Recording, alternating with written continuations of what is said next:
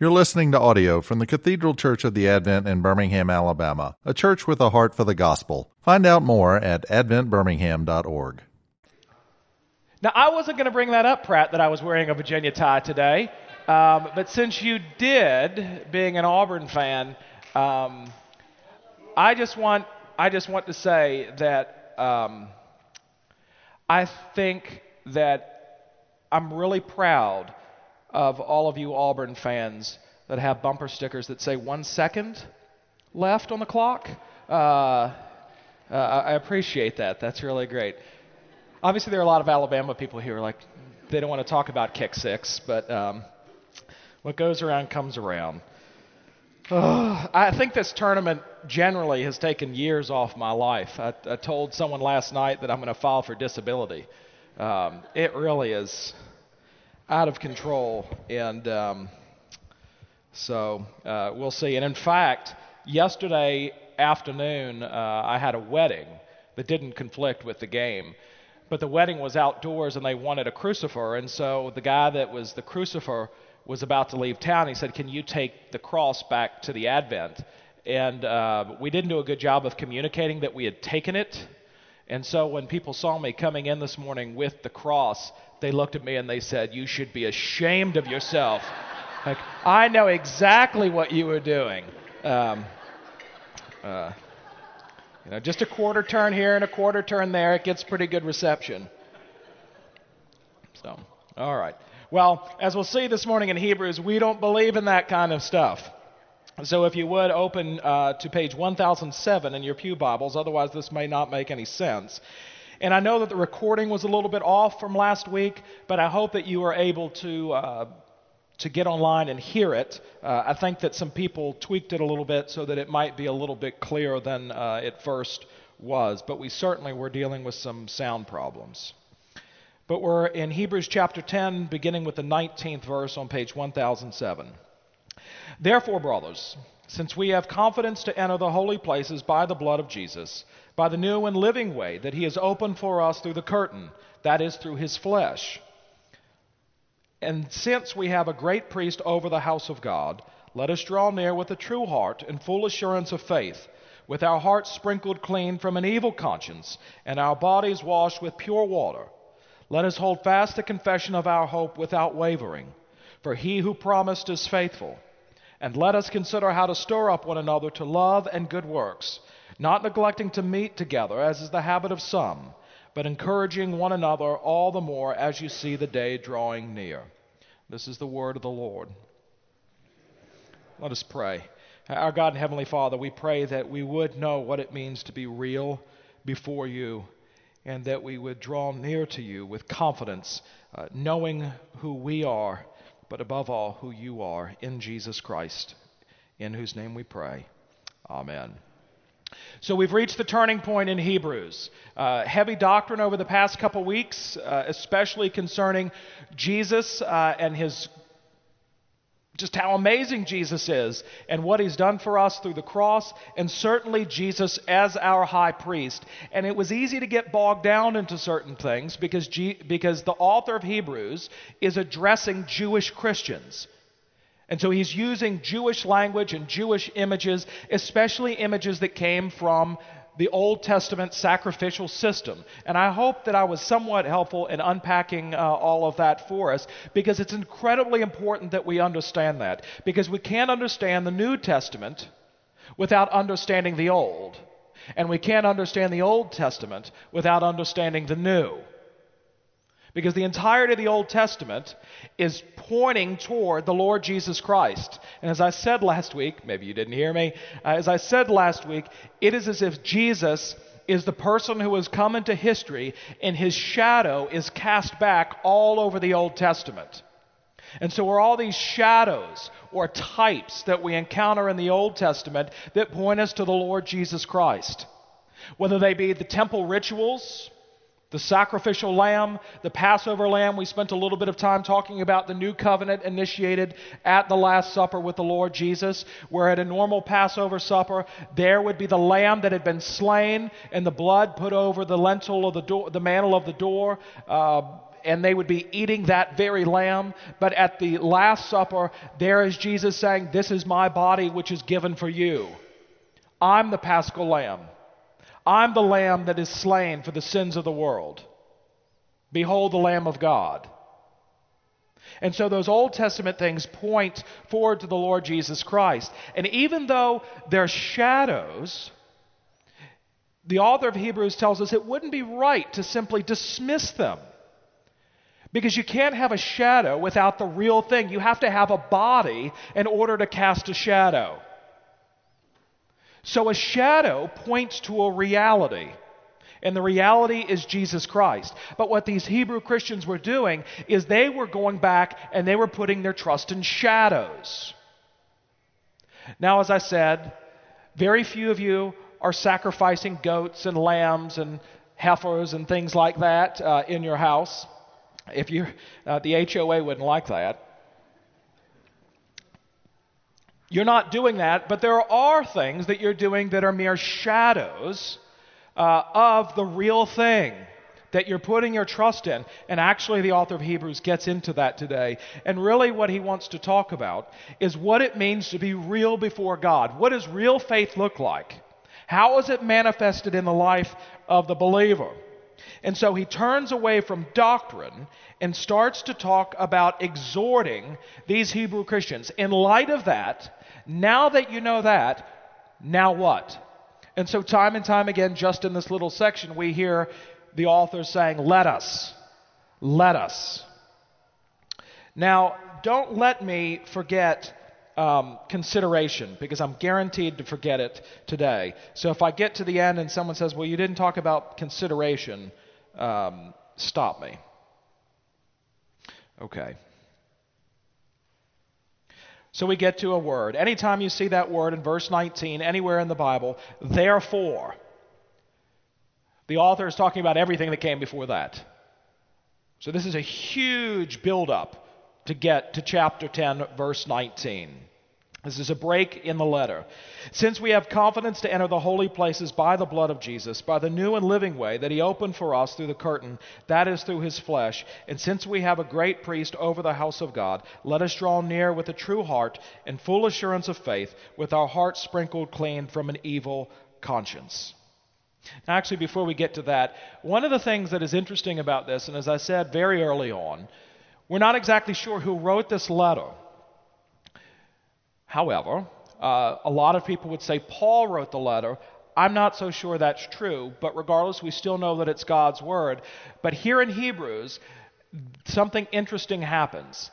And whether it was Paul or not, actually, I think it helps us if it wasn't Paul.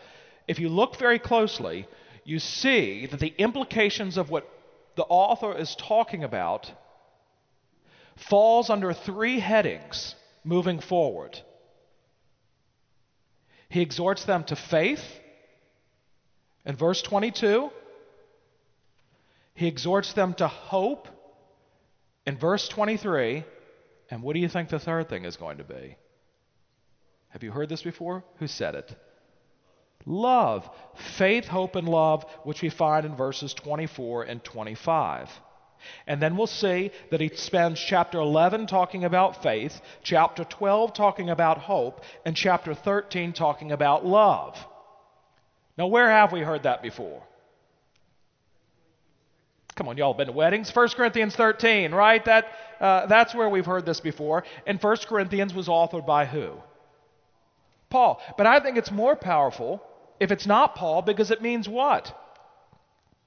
It's not some drum that Paul is hammering away at about faith, hope, and love, but this is something that the church was grappling with and was being very real about and intentional about faith, hope, and love being important in the life of the church. And so he talks about this faith leading into it, but before that, this faith is built upon the confidence that we have to enter the holy places by the blood of Jesus. And he's referring back, of course, to the Holy of Holies, that inner sanctum in the temple or in the tabernacle, but now he's talking about what? What did the tabernacle, what did the Holy of Holies represent? Who was there? The presence of God Almighty. Once a year, one man. But now what? All people for all time. And so we're actually able to step into the presence of God, which is a radical notion, because remember, these are Jewish ears listening to this. To be told, do you know that you have unfettered access to God the Father?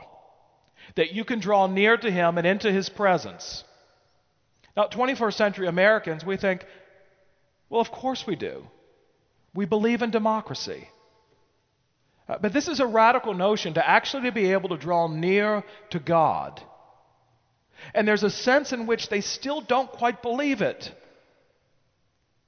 But my sins are so great. And it wasn't all that long ago where I was putting my faith and trust in this one sacrifice once a year on the Day of Atonement.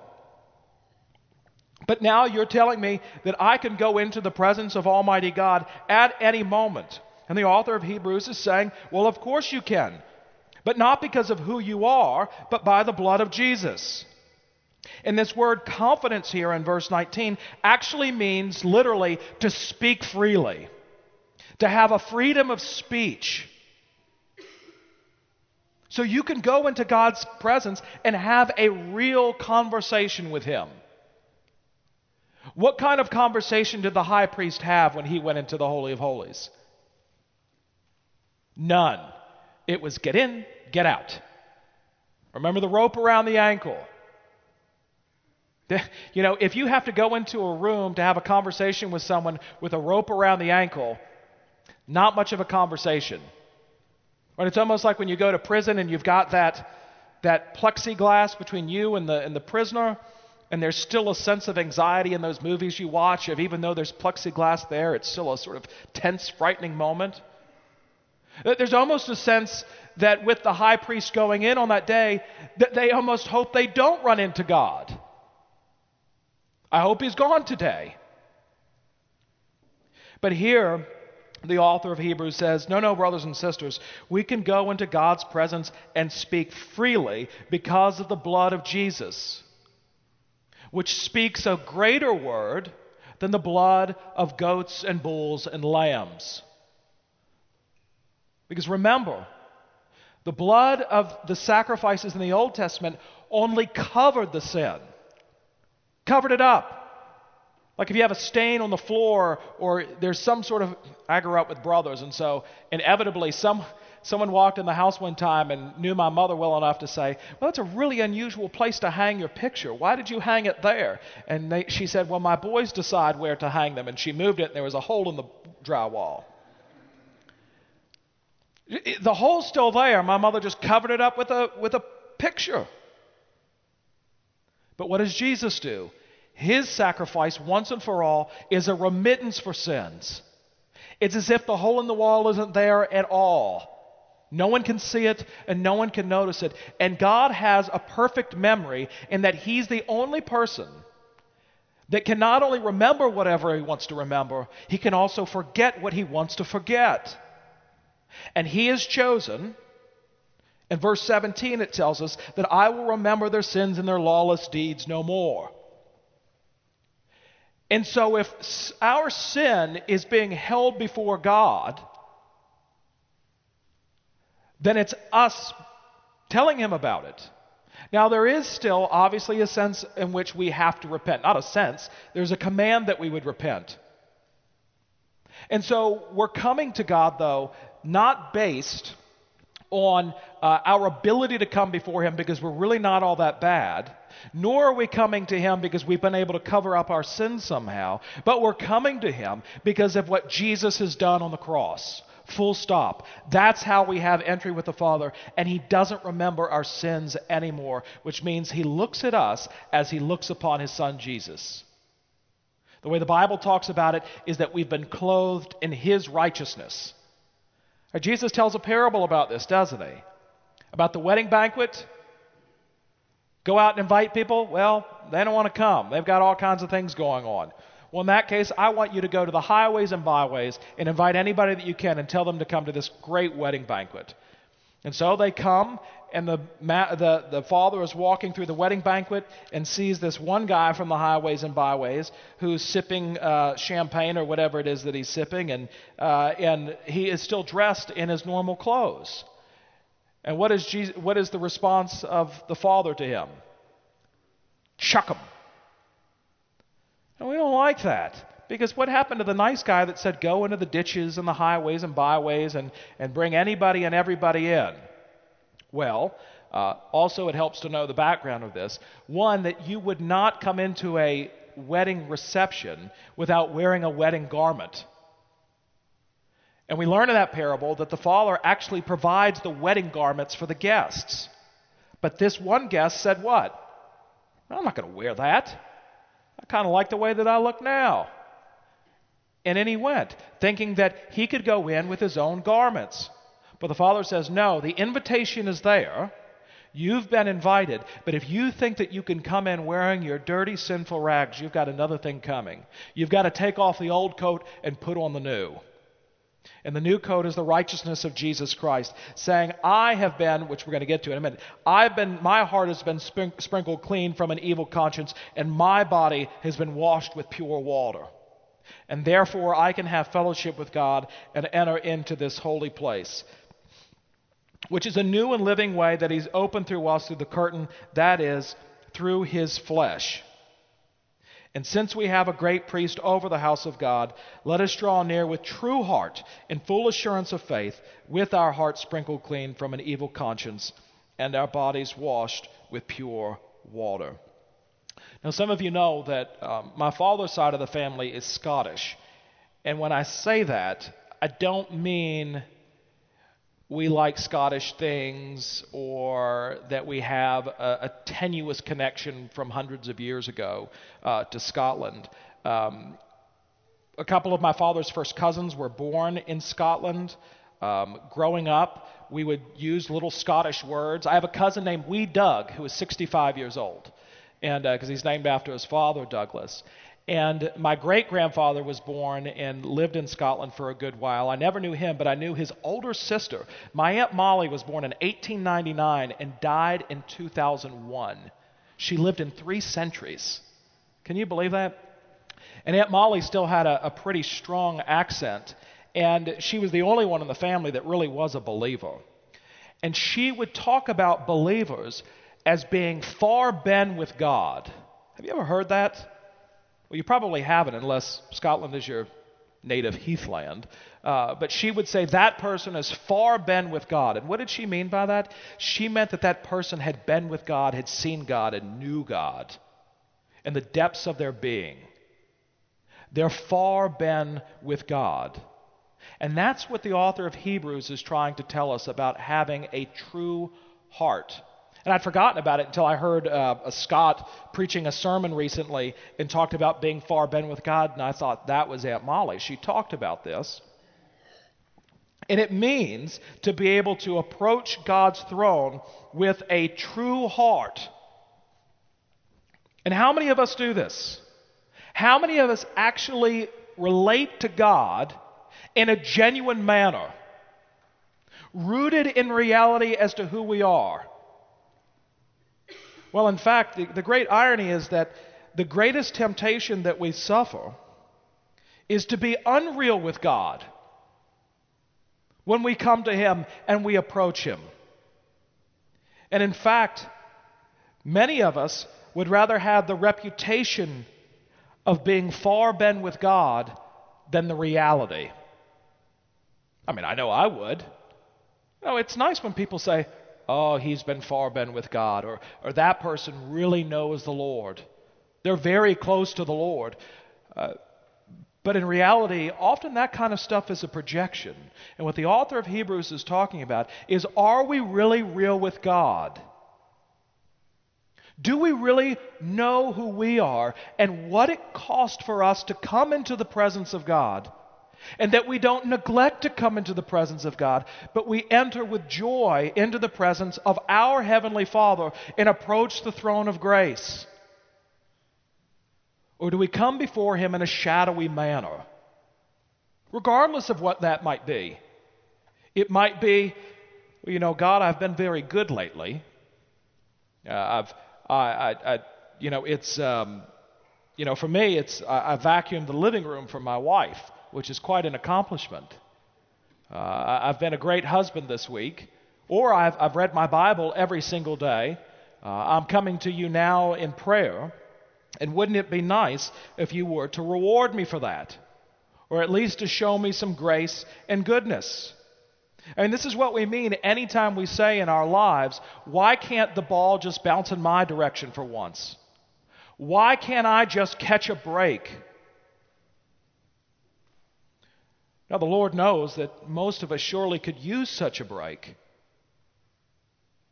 But often what we think when we say we want the ball to bounce in our direction is that, God, you're getting it wrong, and I'd like for you to do it my way because I'd feel much better about things if that were the case. And that's not being honest with God. That's not being real with God. That's not living into the reality of who we are and who God is. Because when we come into God's presence, what does that do? It strips us. We come before Him naked and blind, wretched and poor. I love that verse from the Old Testament. Without money, come and buy.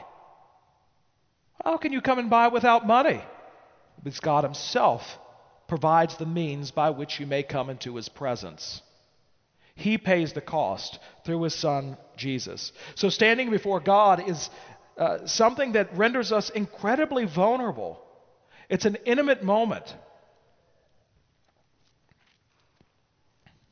And that's what it means to draw near with a true heart in the full assurance of faith, because we know our own vulnerability. We know the depths of our sin, and yet we come with the full assurance of faith. Why? Because of our hearts being sprinkled clean from an evil conscience and our bodies washed with pure water.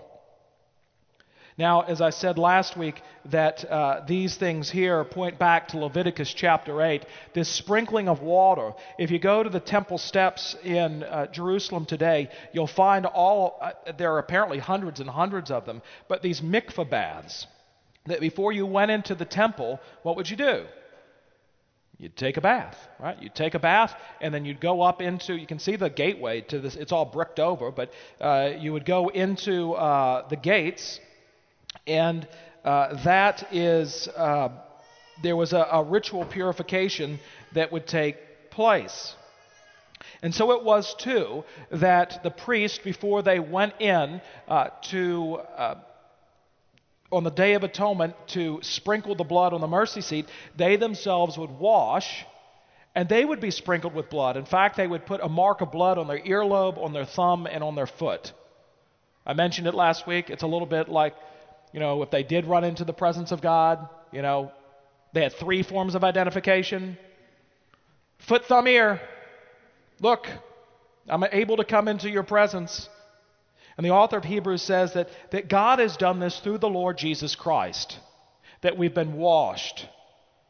And so this first bit about faith, let us draw near with a true heart and full assurance of faith. And that word gets a lot of bad credit or bad rap in our society today. And I want you to think of faith, one, as a gift that God gives, but two, a way to define faith biblically is to trust, rely, and depend upon God. This He gives you.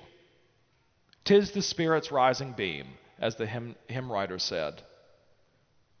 That God instills in our heart as we meditate upon who the Lord Jesus Christ is and what He's done, that then, knowing full well that we're able to enter into God's presence, that we can trust, rely, and depend upon Him.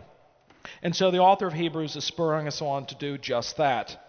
But then, he says, let us hold fast the confession of our hope without wavering. What's the big problem for the Hebrew Christians? They're wavering. They're crumbling under the societal pressures. They're crumbling under the community pressures that they're experiencing in their community. And they're starting to go back to look to the shadow of things rather than the reality of things. And so the author of Hebrews says, hold fast the confession of faith, of our hope, without wavering, for he who promised is faithful. Now, it's a confession. It's not a profession. Right? You notice this word here? It's a confession of faith. I believe.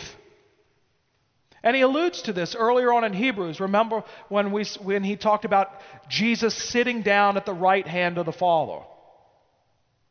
And so when we say the Creed and say, He sitteth at the right hand of God the Father Almighty, what we're saying is that it's finished.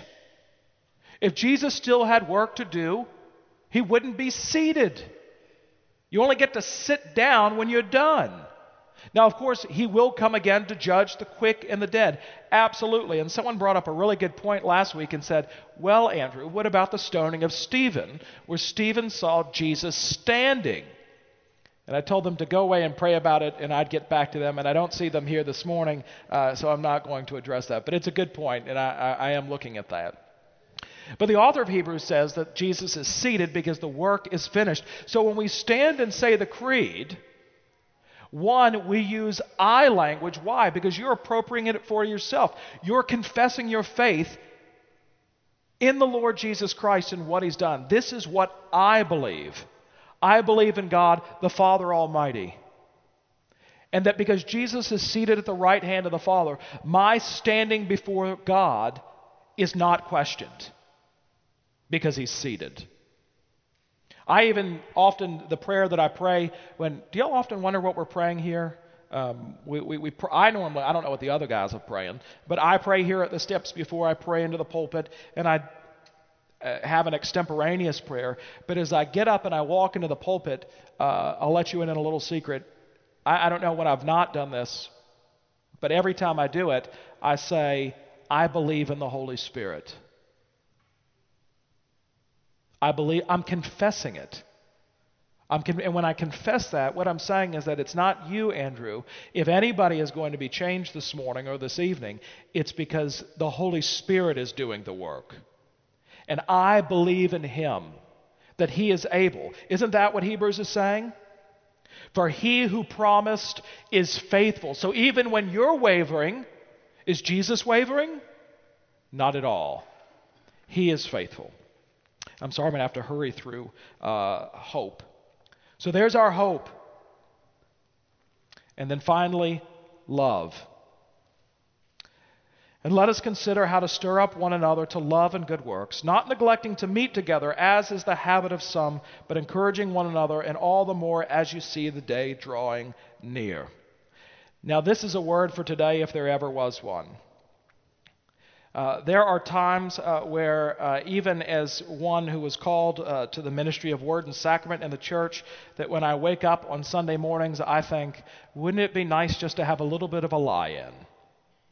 I've heard it before that this morning we're going to be worshiping at church at St. Mattress by the Springs or Church of the Holy Comforter. And you may even take it one step further spiritually and say, because my heart's not in the right place. And what does my presence, when God's people are gathered to worship together, what could I possibly offer in coming before him with my brothers and sisters? But the author of Hebrews says, no. We need to consider how to stir up one another to love and good works, not neglecting to meet together, as is the habit of some, but encouraging one another, and all the more as you see the day drawing near. Consider. If there's one thing that our culture lacks today, it is consideration. How many of you ever found yourself doing that? Well, I just assumed that so-and-so needed thus and such. Meaning what? I didn't stop to consider. I didn't stop to think about that. You know, the neighbor down the street who has been lax in their attendance at coming on Sunday mornings, and you've just thought, well, they've got a lot going on and they're busy. But maybe not. Have you considered that there actually might be something more going on in their heart? I mean, I found that to be the case. If you can break through the unreality of what they're saying, there's normally something much deeper at play and something very spiritual at play that God might be using you so that you might stir that other person up to love and good works. But we never think about it. Why? Because we've never stopped to consider what God might be calling us to do to stir one another up. Because I know that I need to be stirred up. How about you? And even when I do feel, Lord, today's not the day, I don't even think that there's a word for me today in coming to church. And so I really don't want to be here. The times that I do come, that I find myself blessed by being here, even if I don't hear necessarily a word, but by seeing brothers and sisters in the Lord Jesus Christ. It's the one time of week when we all get to get together. It doesn't happen very often. And so just to be in one another's presence is an amazing gift. I was listening to the radio yesterday morning, and it was on one of those stations to the left of the dial that I normally don't listen to. And it was some sort of Christian radio broadcast that was dramatizing the experience of a Bible translator in some far-off land. And the translator and his wife and child and one person in their village were the only believers in the whole village, within something like 100-mile radius of where they were. And if there was anything that was said in that radio drama that stuck with me, it was how precious the fellowship that the four of them shared, and how much the three from the missionary family took for granted the brothers and sisters they had in the Lord Jesus Christ when they were stateside. It's a beautiful and it's a wonderful gift, and the author of Hebrews is saying, don't neglect it, but be considerate as to how you might stir up your brother or your sister to love and good works. Because this is the time when we love on one another, when we're here this morning. I've told you before, I'm more in the habit now, when people would come up to me and say, I'm dealing with thus and such, I used to say, well, I'll pray for you. But now I realize if I say that, guess what? I'll never do it. Or if I do, it'll sort of be an afterthought when I see the person again. So what I've gotten into the habit of doing is actually when someone says, I need someone to pray for me about this, keep that in mind, I actually now say, let's pray about it right now. Right? Because that's the considerate thing to do. And so whether it's in Clingman Commons or wherever it might be, let us go before the throne of grace together because of Jesus, who has provided a new and living way through the curtain that is his flesh. But also encouraging one another, and all the more as you see the day drawing near. Again, it's not just looking back at history where Jesus cast his shadow. It's looking forward to the day when he comes again, which is a glorious day, which is a day that I long for in my life.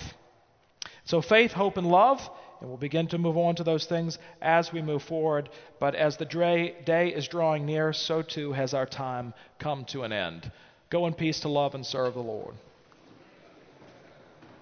You've been listening to audio from the Cathedral Church of the Advent. If you live in Birmingham or find yourself visiting, we hope you will join us at one of our Sunday services. Find out more at adventbirmingham.org.